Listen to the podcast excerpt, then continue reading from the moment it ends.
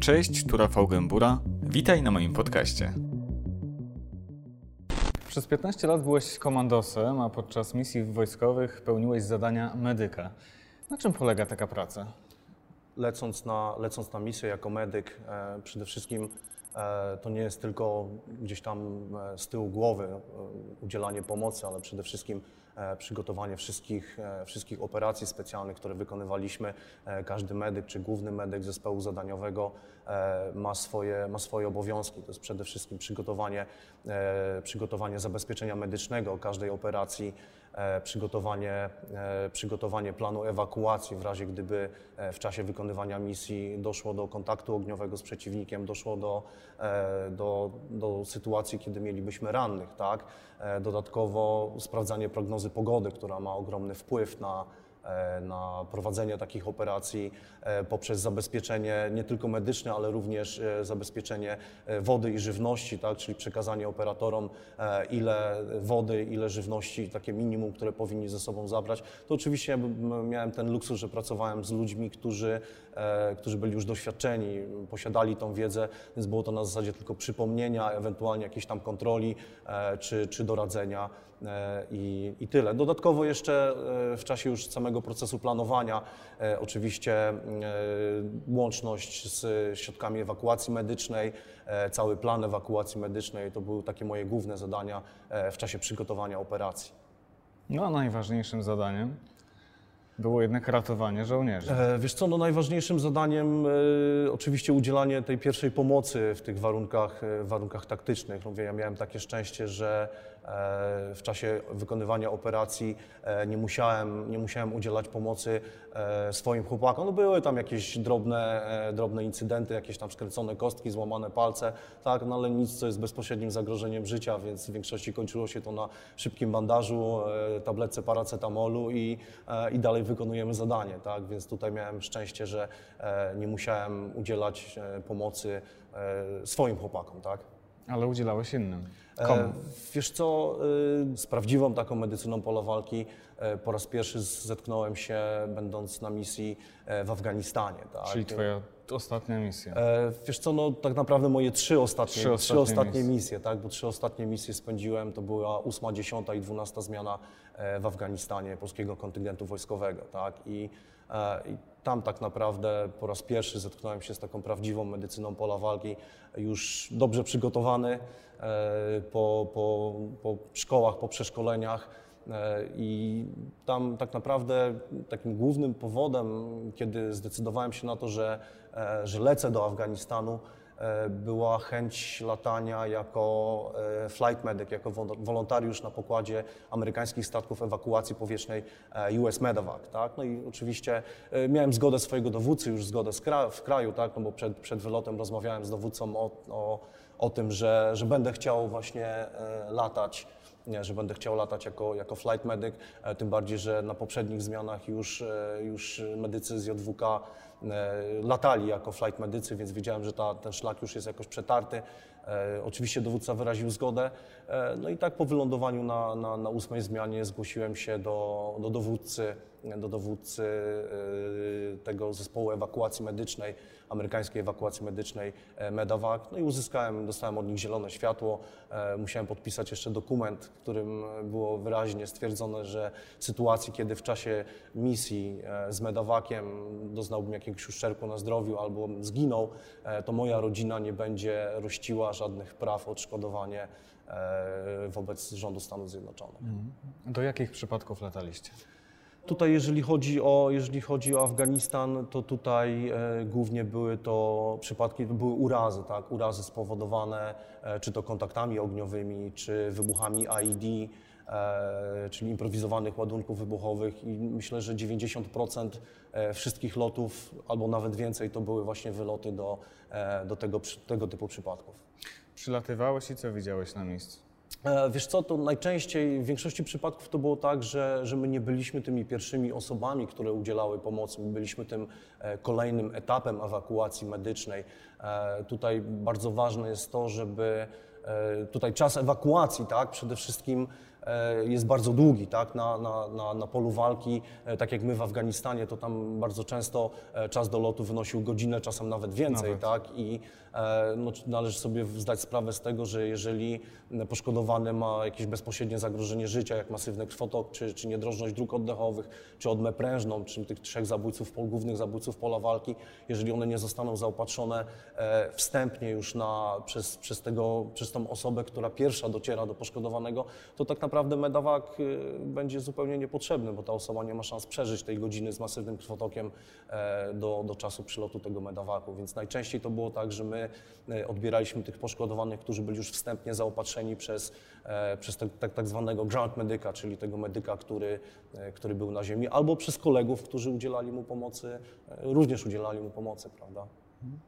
Częściej udawało Wam się uratować ludzi, człowieka, czy oni jednak umierali?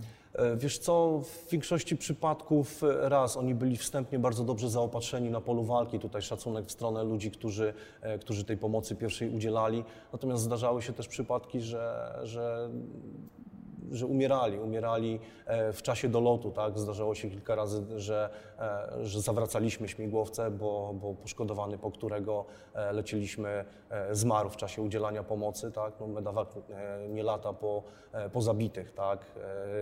Mm, Tak samo jak karetki nie jeżdżą, nie jeżdżą po, po, po zmarłych, tak? więc tutaj medawak nie lata po zabitych. Mm, Natomiast no, najczęściej to było tak, że, że udawało nam się udzielić, udawało się, uda, udaje się, sugeruje przypadek. Tak? Tam nie było przypadku, e, że udzieliśmy tej pomocy i ci nasi poszkodowani e, przeżywali. Tak? Już później w szpitalu e, została, była im udzielana ta zaawansowana pomoc medyczna i, i oni przeżywali. Tak? E, Natomiast no, zdarzały się sytuacje, gdzie, gdzie kilkakrotnie, kilkakrotnie w śmigłowcu e, żołnierze nam umierali, tak, i, i tyle. To tak, tak naprawdę najcięższe loty, gdzie, gdzie no, trzeba, się z tym, trzeba się z tym zmierzyć, tak. No oczywiście e, zawsze walczyliśmy do, walcz, zawsze walczyliśmy do końca. To nie było tak, że w momencie, kiedy poszkodowany tracił parametry życiowe, tak, czyli nie miał pulsu, przestał oddychać, e, my stwierdzaliśmy, że okej, dobra, nie żyje e, i tyle, tak. My walczyliśmy do końca, e, pomimo tego, że wytyczne TC3, czyli tego komitetu, który zajmuje się generalnie medycyną pola walki, mówią, że resuscytacja na polu walki e, nie powinno się wykonywać resuscytacji na polu walki, natomiast raz e, śmigłowiec ewakuacji medycznej to nie jest już pole walki, tak? I, e, i my taką resuscytację wykonywaliśmy, natomiast no, w większości przypadków ona, ona była nieskuteczna z racji tego, że urazy czy, czy urazy wewnętrzne były tak, tak ogromne, że no, po prostu poszkodowany umierał. Jaka akcja ratunkowa była dla Ciebie największym wyzwaniem? Kiedy dostałeś w kość? E, Wiesz co, największą akcją ratunkową, którą, którą pamiętam, to, to sytuacja, kiedy e, dostaliśmy wezwanie do wybuchu ID, e, tylko że to był wybuch ID, który wybuchł Co to takiego? e, Wyjaśnij ten improwizowany ładunek wybuchowy, który wybuchł w, pod pojazdem cywilnym, w którym znajdowało się dziewięciu, dziewięciu lokalnych, lokalnych dziewięciu, dziewięć osób tak, cywilnych. E, Wtedy na pokładzie miałem pięciu ciężko rannych żołnierzy, naszych żołnierzy, ciężko rannych cywili, tak. I e, co było fajne, e, tam był naprawdę masa urazów, tak, od, od częściowych amputacji do urazów twarzoczaszki, e, m, urazy klatki piersiowej. E, tutaj wspólnie z amerykańskim medykiem e, udzieliliśmy pomocy, wszyscy przeżyli, tak, więc to był taki mój największy, największy ekstrem, e, z czego jestem bardzo dumny, tak, no, pamiętam tamten lot dosyć dokładnie. E, wyglądał, śmigłowiec tak naprawdę wyglądał jak, jak rzeźnia, tak? było bardzo dużo krwi.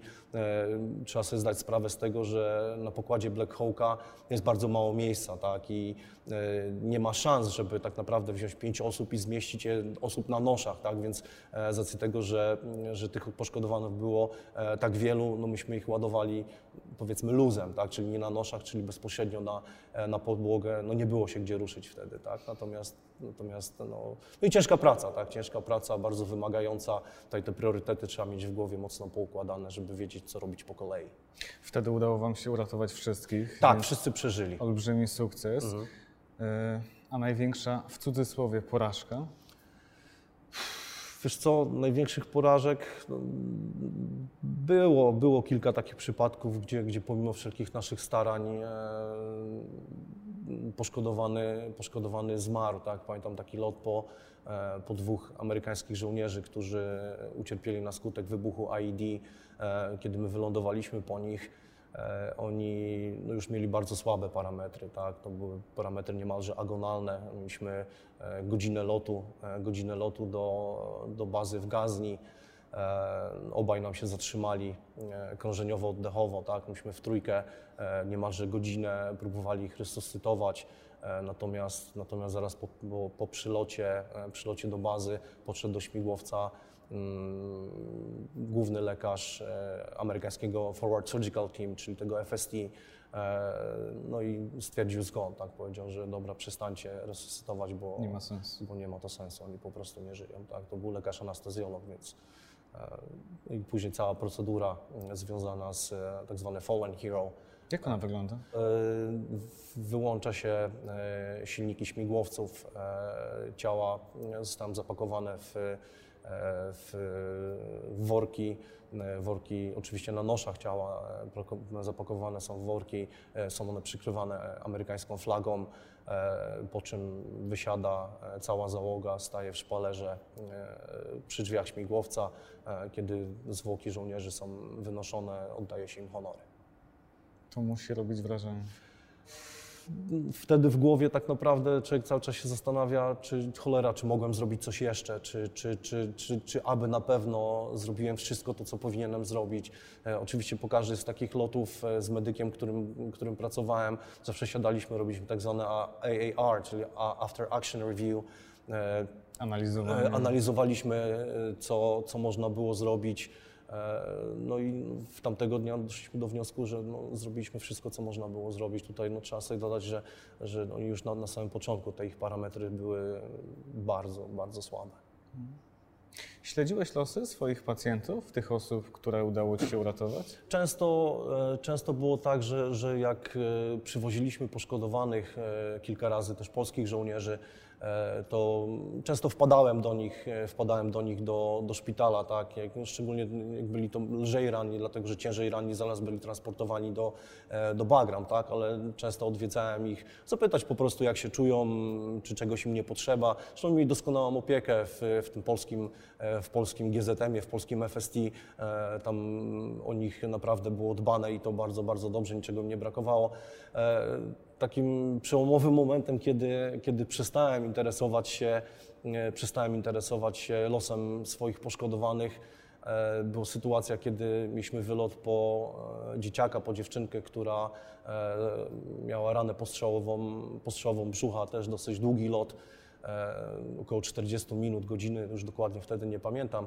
E, Taka ciężka walka, to naprawdę ciężka walka, tak? No bo ja pamiętam, że wtedy moja córka była w podobnym wieku, e, więc... Ile ona miała lat, e, Wiesz co, w granicach, w granicach czterech, w granicach czterech, może pięciu lat. I no ciężka, niemalże godzinna walka o życie tego dzieciaka, przekazana do, do polskiego FST w ręce doktora Brzozowskiego. E, Tam długa, wielogodzinna operacja. Ten dzieciak, e, ten dzieciak e, przeżył, tak? Udało się. Operacja była wykonana znakomicie, tak? Tutaj ukłon w stronę doktora Brzozowskiego, niesamowity facet, dla mnie półbóg, jeśli chodzi o medycynę ratunkową i zawsze będę to powtarzał. Świetny facet, naprawdę świetny facet, jeszcze lepszy specjalista. Natomiast z racji tego, że za każdym razem jak e, lokalni cywile czy żołnierze nawet trafiali czy to do amerykańskiego FST, czy do polskiego FST, oni po ustabilizowaniu e, tych funkcji życiowych trafiali do szpitala albo w Gazni, albo jeśli byli to żołnierze, z tego co pamiętam, to był szpital wojskowy w Gardes i oni byli transportowani tam. I tak samo było z tą dziewczynką, tak? E, Ona po ustabilizowaniu trafiła do, trafiła do szpitala e, w Gazni. E, Jak gdzieś po jakichś dwóch, dwóch, trzech tygodniach, już nie pamiętam, poprosiłem naszego tłumacza, z którym współpracowaliśmy, żeby e, zadzwonił do tego szpitala, do I znajomego, zapytał. zapytał, jak ten dzieciak się, jak ten dzieciak się czuje, tak? No i niestety ten dzieciak umarł, tak? I, I z tego, co tłumacz mi powiedział, że leki, które były przeznaczone dla niej, zostały przekazane komuś ważniejszemu, tak? I, no i niestety e, Trzeba sobie dodać, że, że infekcje pooperacyjne, jeżeli no, nie jest wdrożona odpowiednia antybiotykoterapia, e, terapia przeciwbólowa, nie miał szans ten dzieciak. Nie? Od, tamtego, od tamtego momentu tak naprawdę powiedziałem sobie, kur... dosyć, nie? Dosyć, bo no, ile można dźwigać tego bagażu. E, to był też moment, kiedy e, przestałem się modlić, tak? Przestałem gdzieś tam, no, wiadomo, człowiek, żołnierz, jak jedzie na wojnę, gdzieś tam z tyłu głowy ma świadomość tego, że no okej, jestem żołnierzem, jadę na wojnę, tak, e, że mogę nie przeżyć, tak, że, że mogę zginąć gdzieś tam w działaniach wojennych, ale dzieci i no i tyle, tak. I, tak, Ciężko się, tak, się, tak się skończyła moja, e, moja, moja wiara, nie. Ciężko pogodzić się z tym faktem. No. A miałeś sytuację, kiedy ty sam całkiem poważnie obawiałeś się o swoje życie? No, zdarzały się takie sytuacje e, kilkakrotnie, kiedy, kiedy naprawdę się spociłem i to, i to mocno. Tak? E, nie były to może jakieś takie sytuacje, sytuacje bojowe, tak? bo, znaczy bojowe, no przepraszam, one były bojowe, tak? natomiast e, nie były to sytuacje związane stricte z wymianą ognia e, w czasie jakiejś prowadzenia operacji. No, zdarzyło się, że tam śmigłowiec został strzelany parę razy i tak dalej, natomiast e, zazwyczaj, zazwyczaj no, z- zawsze były to jakieś tam niecelne strzały, jakaś seria poleciała w stronę śmigłowca, e, raz zdarzyło się, że jakiś RPG poleciał, ale zawsze to było na takich dystansach e, dosyć dalekich, że nie było jakiegoś bezpośredniego, bezpośredniego zagrożenia. Natomiast e, tutaj chciałbym wrócić do pamięcią do siódmej zmiany. E, Tak naprawdę tą siódma zmiana w Iraku e, dla mnie to była psychoza, tak? Ja pamiętam, że chyba nigdy w życiu tak się nie bałem, jak wtedy niemalże w przeciągu całej tej siódmej zmiany, tak? Ja tak naprawdę nie pamiętam dnia, kiedy, kiedy tam nie było strzelane, strzelane w bazę, tak? I pamiętam taki jeden dzień, kiedy, kiedy w bazę wpadło, zdaje się, chyba 11 rakiet. E, Pamiętam, rozmawiałem wtedy z rodziną na Skype'ie albo przez telefon. Mieliśmy taki, taki ops room, tak? czyli kamp, w którym znajdowały się jakieś tam komputery, jakiś internet, y, konsola i tak dalej.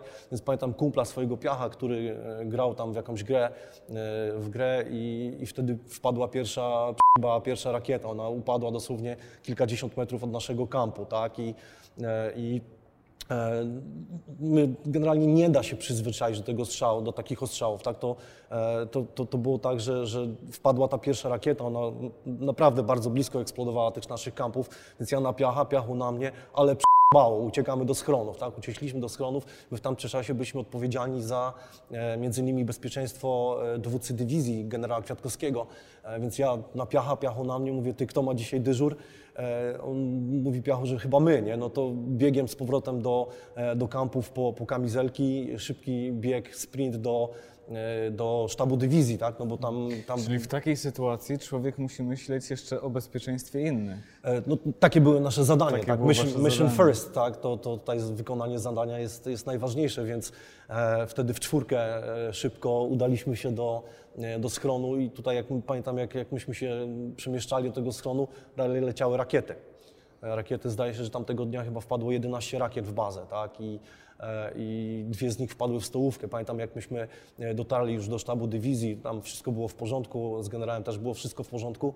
E, Te dwie rakiety, które wpadły, e, wpadły w stołówkę, myśmy się obawiali tego, że tam mogą być poszkodowani. Oczywiście odpowiednio przygotowany, miałem ze sobą, plecak medyczny, więc mówię do do swojego dowódcy, do Złotego, mówię, że Złoty, e, że tam mogą być poszkodowani. Złoty mówi, że, że tak, więc on zwrócił się do generała Kwiatkowskiego, że panie generalnie zostawimy tutaj dla bezpieczeństwa jednego operatora i czy mamy zgodę do tego, żeby udać się tam, przeszukać tą stołówkę i ewentualnie udzielić pomocy. Ja pamiętam, że e, tam zapaliła się ta stołówka, znaczy zapaliła się, zaczęły się tlić i to mocno, te plastikowe obrusy, krzesła, e, więc musieliśmy ubrać maski przeciwgazowe i w tym dymie tam przeszukiwaliśmy tą, e, tą stołówkę. E, No, na szczęście nie było, nie było tam żadnych poszkodowanych z racji tego, że ta pierwsza rakieta, która pizgła koło naszego kampu, nie zdążyli się ewakuować do, e, do schronów. Tam mieliśmy naprawdę bardzo dużo szczęścia, bo to było dosłownie parę minut przed godziną 17, gdzie o godzinie 17 e, podawany było, podawana była kolacja, nie? więc tutaj Wtedy dosłownie byłoby dużo gorzej. 20 minut później e, i mielibyśmy naprawdę wypadek masowy. Nie? No. Więc y, siódma zmiana, tak, to, to takie uczucie e, takiego zagrożenia, bo myśmy tak naprawdę nie wiedzieli, nie wiedzieli kiedy, e, kiedy, kiedy to będzie kolejny ostrzał. Tak? Ja pamiętam, że potrafiłem w ciągu minuty, dwóch wziąć prysznic tak? I, i to było dosłownie wejść, zmoczyć się, e, szybko się, e, szybko się e, namydlić i spłukać dosłownie dwie minuty i człowiek uciekał, bo, bo no gdzieś tam podświadomości miał, że może być e, kolejny atak i kolejny atak i kolejny atak i tak to zazwyczaj było, że potrafiły być dni, gdzie było 7-8 ataków e, jednego dnia e, o każdej porze, czy to dzień, czy to noc. E, Taka zapanowała wtedy, pamiętam, e, taka psychoza, tak? Byli żołnierze, którzy na stałe przeprowadzali się do schronów, tak? No bo, bo jednak kampy nie dawały tego bezpieczeństwa tak jak, tak jak dawały go schrony. Takie coś musi zmieniać psychikę, myślę sobie. Ty się zmieniłeś po tych wszystkich misjach, jak tak na siebie patrzysz, jako na człowieka?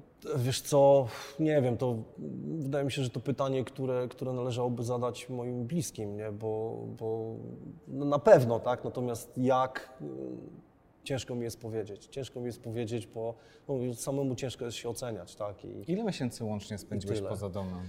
E, Wiesz co, poza domem, jeśli chodzi o, o misje wojskowe, w sumie spędziłem na misjach wojskowych 44 miesiące plus... e, Kilka lat. E, tak, plus dodatkowo jeszcze rok szkolenia e, w Stanach Zjednoczonych. E, nie liczę poligonów i tak dalej, i tak dalej, więc myślę, że troszeczkę się tego zebrało. Y, Jak to wszystko wpłynęło na twoje relacje z bliskimi? E, Wiesz co, no, to jest tak, że, że mm, ja nie stałem się żołnierzem, nie zacząłem wyjeżdżać e, na wojny tak po prostu, tak, że dzisiaj jestem w cywilu, jestem z rodziną, tak, a, a jutro, jadę na, jutro jadę na misję, więc tutaj to było tak, że, e, że no, gdzieś tam rodzina była przygotowana do tego, że, że jest ta misja, będzie kolejna i kolejna misja. Natomiast ja pamiętam moment, kiedy złapałem się na tym, że, że chcę jechać na kolejną, a potem jeszcze na kolejną, a potem jeszcze na kolejną. E, I, I ta dwunasta zmiana to był w Afganistanie, to był czas, kiedy ja sobie powiedziałem dość, bo, no bo to nie tędy droga, tak? no bo nie jest normalne to, że wraca się z wojny e, i dwa tygodnie później siada się i robi się planową listę, co zabierze się na kolejną, tak? no bo dwa tygodnie to po, po, po powrocie z, z wojny, tak? Mm, To jest czas, kiedy należałoby, należałoby zacząć myśleć o odpoczynku, o spędzeniu czasu z rodziną, a ja robiłem kolejną listę, e, co zabiorę na kolejną wojnę. Dlaczego tak jest, Krzysiek? Z czego to wynika? To E, jakoś uzależnia? Wiesz co, ja oczywiście mówię tylko i wyłącznie za siebie, tak, ale według mnie ta adrenalina, która tam, która tam towarzyszy, towarzyszyła mi, tak, jako, jako żołnierzowi sił specjalnych, jako medykowi, który, e, który na co dzień latał również po, po ciężko rannych żołnierzy na polu walki, e, ona uzależnia, tak, i ja raz ten strach, który jest z tym związany, y, i ta adrenalina, która towarzyszy temu strachowi, wydaje mi się, że uzależnia. Ja chciałem wracać znowu i znowu i znowu. E, Natomiast gdzieś tam po tej 12 zmianie stwierdziłem, że sorry k***a wir, ale coś jest z tobą nie tak. Nie? Tu warto się zastanowić nad tym, czy, czy kolejna, kolejna misja to jest dobry pomysł. E, Tutaj no nie jest też tajemnicą, że, że po powrocie z tych wszystkich misji korzystałem też z pomocy psychologa, tak? no bo ciężko jest po, e, po takim czasie spędzonym gdzieś tam na wojnie e, wrócić tak po prostu samemu, normalnie do rzeczywistości, do bycia ojcem, do, do, do tych takich standardowych czynności, które facet wykonuje będąc głową rodziny. E, Więc no, korzystałem też z pomocy psychologa. Było to kilka, kilka czy kilkanaście spotkań. E, Doskonały psycholog, który gdzieś tam pomógł mi wrócić na te, Do normalnego życia. do, na te, na te takie normalne tory, tak? I, i, i tyle. Tak? Mówisz, że były momenty, kiedy łapałeś się na tym, że chcesz wracać, jechać znowu na wojnę, a był moment, kiedy chciałeś wracać do domu? E, Wiesz co, jeden taki moment i to nie był, to nie był moment, kiedy, e, kiedy ja byłem na wojnie, to był moment, kiedy byłem e, w trakcie, w cudzysłowie, spełniania jednego z moich marzeń, największych marzeń, jeśli chodzi o służbę e, w czasie kursu Special Operation Combat Medic. Dostałem informację z domu, że e, córka ma duże problemy z biodrami, że jest szansa, że e, jest szansa, że, że, jest, że może się zdarzyć tak, że będzie miała problemy z chodzeniem. E, Więc e, dla mnie wtedy oczywiście rodzina jest zawsze najważniejsza, tak? I, i, I to była sytuacja, kiedy ja musiałem porzucić to moje marzenie ukończenia kursu SOKOM e, i wrócić, pomóc rodzinie rehabi- rehabilitować, rehabilitować swoje dziecko. Mm, Tak, natomiast tutaj wielki ukłon w stronę kolegów z jednostki wojskowej komandosów, gdyż no, zapewnili doskonałą pomoc, tak, łącznie z tym, że, e, że córka miała do dyspozycji samochód z kierowcą. O każdej porze dnia i nocy, zostali zapewnieni e, rehabilitanci, dostałem informację od, e, od Denisa, jednego z, z, z, z dowódców, że Wir zostań, zrób ten kurs, zaopiekujemy się Twoim dzieckiem, więc Denis, dzięki za dobrą robotę. Nie? Wow, robi wrażenie. No. Mhm. Ważne pytanie. Ile zarabiają komandosi? Pytam o to, bo zastanawiam się, czy człowiek z takim bagażem doświadczeń e, po, po, po tylu misjach e, może mieć przynajmniej spokój, jeśli chodzi o kwestie finansowe. Powiem tak, y, nie będziemy tutaj mówić kwotami, tak, bo to chyba nie o to chodzi, zresztą to są rzeczy, które można samemu doskonale sprawdzić w internecie. E, To są dobre pieniądze. Według mnie, to jest oczywiście moja opinia, to, są, to jest godziwe wynagrodzenie. Za, za pracę, jaką się e, wykonuje jako operator sił specjalnych, e, ta płaca jest dobra. No i słuchajcie, czy słuchaj, wiesz, ja odszedłem na emeryturę mając 37 lat. Niecałe tak naprawdę. Tak, nie, dobrze, 37 lat, tak. E, I mam dobrą emeryturę. Nie muszę się martwić o to, że, że zabraknie mi na chleb, tak, i, i stać mi na to, żeby też pojechać z rodziną na wakacje, więc To pocieszają. to są, to są dobre pieniądze. A Robiłeś sobie kiedyś jakieś takie podsumowanie, ile żyć udało Ci się uratować? Bardzo zabawne, bo najczęściej pyta, ludzie pytają mnie, ludzie, którzy nie są związani ze środowiskiem, ty Wir, ilu, ilu ludzi zabiłeś na wojnie, tak? Więc ja zawsze im odpowiadam, że mam nadzieję, że ani jednego, tak? Natomiast e, mam nadzieję, że uratowałem kilka. Do tej pory mam e, rozpiskę wszystkich swoich wylotów e, medawakowskich, tak? Czyli ile razy latałem po, e, po rannych żołnierzy w czasie tych dwóch misji.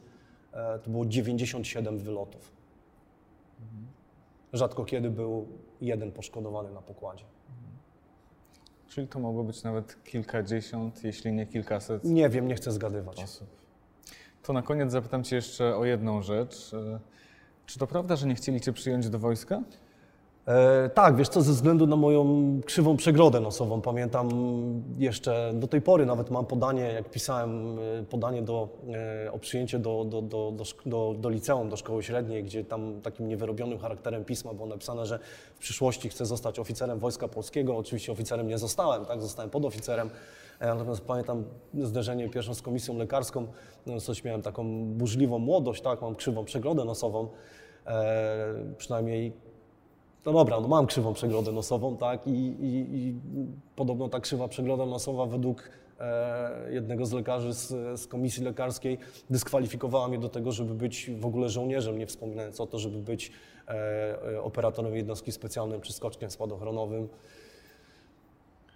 No to wychodzi na to, że jednak warto walczyć o swoje marzenia. No, Oczywiście, że tak. I to nikt nie zrobi tego za nas, tak, to musimy zrobić to my, warto walczyć do końca, nie warto się poddawać, warto walczyć o marzenia. Krzysiek, wielkie dzięki za rozmowę. Dzięki.